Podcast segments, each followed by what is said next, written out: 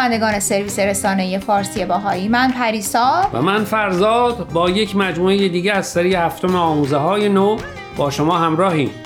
این هفته هم خلاصه دو مقاله جدید از وبسایت باهایی تیشینگز رو با شما مرور می‌کنیم. مقاله اول عنوانش هست اعتصاب اقلیمی لغت سال 2019 نوشته جی الینا پالمر. و در بخش دوم مقاله تکنولوژی ما رو به هم نزدیک می‌کنه اما فقط محبت ما رو متحد می‌کنه. نوشته دیوید منهم رو معرفی می‌کنیم. با برنامه این هفته آموزه های نو همراه باشید.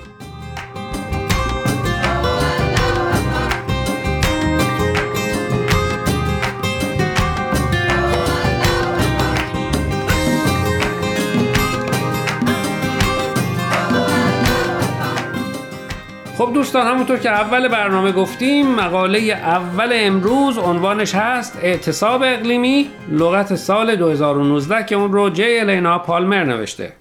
قبل از شروع نویسنده مقاله رو بهتون معرفی می‌کنیم.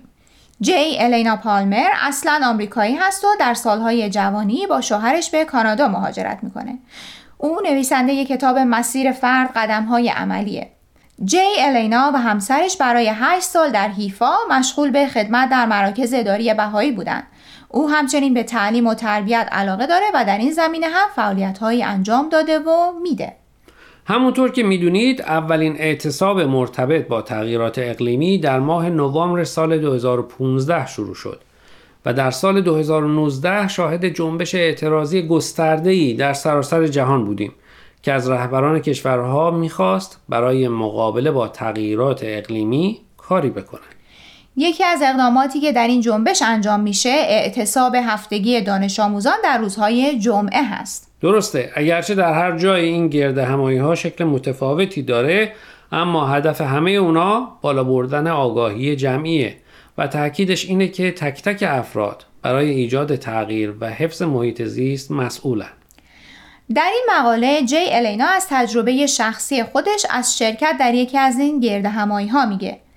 ظاهرا محل گرد همایی از جایی که جی الینا زندگی می‌کرده خیلی فاصله داشته و او علا رقم میل باطنیش تصمیم می‌گیره با ماشین به اونجا بره. در حالی که یکی از شعارهای دانش آموزها علیه استفاده از سوختهای فسیلی مثل بنزین بوده. لابد وقتی به اون نزدیکی می‌رسه با نگاه های ملامت آمیز دانش آموزا و دانشجوها مواجه میشه. بله اون هم شیشه رو می‌کشه پایین و به دانش آموزا میگه دنبال جای پارک هستم تا بتونم به جمع شما بپیوندم. خب چی میشه؟ بالاخره جای پارک پیدا می‌کنه و میره به اونا بپیونده. بله و شاید برای جالب باشه بدونی که در این گرد همایی افراد بومی با مراسم مخصوص خودشون به طبیعت ادای احترام می‌کنن و در آخر هم یه گروه موسیقی آهنگ اود تو جای از آثار بتوون رو اجرا می‌کنه. و از اون جالبتر کسی که سخنگوی این جمع بوده از همه می‌خواد به یک نفر که نمی‌شناسن بگن برای چی در این جمع شرکت کردن. خب خیلی جالب بود تا اینجاش ولی منظورش از این مقدمه چیه؟ چی می‌خواد بگه؟ به نظرم جیلنا می‌خواد دو نکته رو به خواننده ها یادآوری کنه.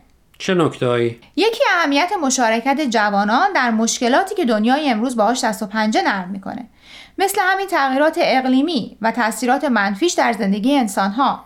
همونطور که جامعه جهانی بهایی هم در بیانیش به کنفرانس جهانی بهایی جوانان در سال 2014 به اهمیت مشارکت جوانان در مسائل روز جهان اشاره می‌کنه. نه فقط به خاطر اینکه جوانها رو وارد فعالیت های اجتماعی کرده باشیم بلکه برای اینکه اونها نقش مهمی در بهتر شدن تمام نوع بشر از پیر و جوان دارن. و نکته دوم؟ و نکته دومی که وظیفه همه ما هست که نگران احتیاجات زمانه باشیم که درش زندگی می‌کنیم. و توجهمون رو به برآورده کردن این احتیاجات معطوف کنیم. مثل کاری که جای الینا کرده. با جوانها در این گرد همایی مربوط به تغییرات اقلیمی شرکت کرده و آگاهانه به دنبال اینه که در زندگی روزانش قدمهایی حتی کوچک برای بهبود بخشیدن به اون برداره. مثل اینکه تا جایی که می‌تونه از وسیله نقلیش استفاده نکنه تا به کم شدن آلودگی هوا کمک کنه. اگرچه یک نفر نمی‌تونه به تنهایی جلوی آلودگی هوا رو بگیره اما اگه یکی یکی شروع کنیم روزی تلاش هامون به نتیجه می‌رسه.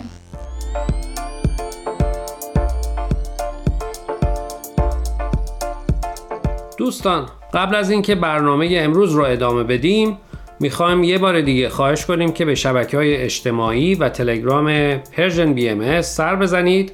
و درباره مقاله ها نظر بدید. آدرس صفحه فیسبوک و تلگراممون رو در آخر همین برنامه باز هم به اطلاع شما میرسونیم. در ضمن از این به بعد برنامه های آموزه های نو از طریق SoundCloud و پادکست Persian BM هم قابل دسترسیه.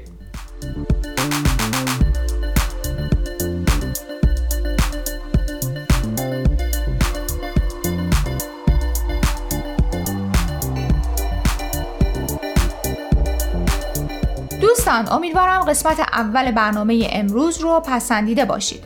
در بخش دوم مقاله دیوید منهم رو معرفی می‌کنیم با عنوان تکنولوژی ما رو به هم نزدیک می‌کنه اما فقط محبت ما رو متحد می‌کنه. اگر اشتباه نکنم این اولین مقاله که از دیوید منهم بهتون معرفی می‌کنیم. دیوید منهم متولد انگلستانه و تحصیلات دانشگاهیش رو هم در رشته صلح به پایان رسونده. در حال حاضر اون در وین معلم زبان انگلیسیه. دیوید مقالش رو با این مطلب شروع می‌کنه. وقتی در سال 1991 اون و خانوادش به وین مهاجرت می‌کنن تلفن بین المللی خیلی گرون بوده. حتما خیلی از شنونده ها هم یادشون میاد که مکالمات تلفنی بین المللی اون موقع محدود بود به سالی دو یا سه بار اونم برای اتفاقای خیلی مهم مثل عرض تبریک یا تسلیت. یا هر از چند ماهی برای احوالپرسی کلی. بله دیوید برای روشنتر شدن مطلب مثال ملموسی می‌زنه. میگه اون موقع قبض تلفنشون ماهیانه چیزی حدود 350 دلار می‌شده. اما همون موقع با 300 دلار می‌تونستن بلیت هواپیما بگیرن و برگردن لندن برای دیدن فامیل. دیوید میگه در سال 2004 یعنی 14 سال پیش وقتی برای اولین بار عضو اسکایپ میشه این اپلیکیشن حدود 90 میلیون عضو داشته. این تکنولوژی باعث شده که افراد در سراسر دنیا به هم از طریق اینترنت وصل بشن و در ارتباط باشن. اگر موافق باشی بریم سراغ سوال اصلی این مقاله. آیا این امکان ما رو متحدتر کرده یا فقط راه های ارتباط رو آسون کرده؟ در این شکی نیست که راه های ارتباطی نزدیکتر شده. اما همین امکان باعث شده که خیلی وقتها احوال پرسی با دوستان و فامیل رو به تاخیر بندازیم. چون خیالمون راحته که اونا فقط یه تلفن با ما فاصله دارن. اما اگر کمی عمیقتر بشیم آیا این امکانی که برای ما فراهم شده ما رو به یک درک اجتماعی گروهی هم رسونده؟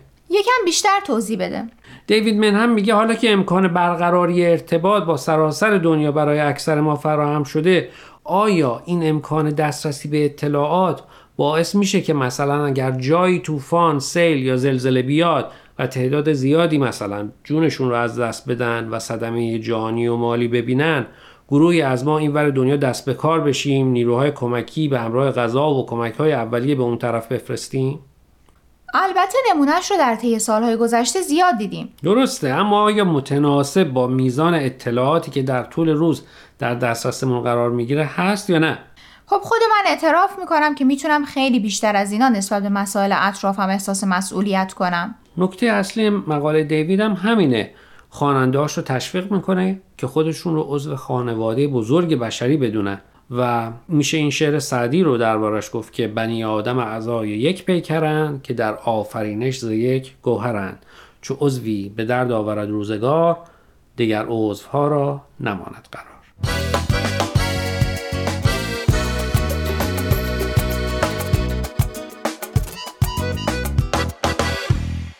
دوستان عزیز امیدواریم برنامه امروز رو پسندیده باشید. لطفا با ما تماس بگیرید و نظرتون رو راجع به این مقاله ها با ما در میون بذارید. آدرس ایمیل ما هست info at persianbms.org اگر هم موفق نشدید که همه قسمت ها رو گوش کنید یا دوست دارید یک بار دیگه اونها رو بشنوید می‌تونید به سراغ وبسایت Persian BMS برید به آدرس persianbahaimedia.org در ضمن می‌تونید از طریق فیسبوک، تلگرام، اینستاگرام و SoundCloud Persian BM به همه برنامه های ما دسترسی داشته باشید و برنامه ها رو اونجا گوش کنید یا از طریق این رسانه ها برای ما نظر یا پیام هاتون رو بفرستین. اگر پادکست برنامه رو گوش کردید و خوشتون اومد لطفا به اون برنامه امتیاز بدید. خب دوستان تا هفته آینده که به سراغ مقاله های دیگه و نویسنده های دیگه از وبسایت bahayteachings.org بریم من پریسا به اتفاق همکارم فرزاد از شما خدافزی می‌کنیم. خدا نگهدار.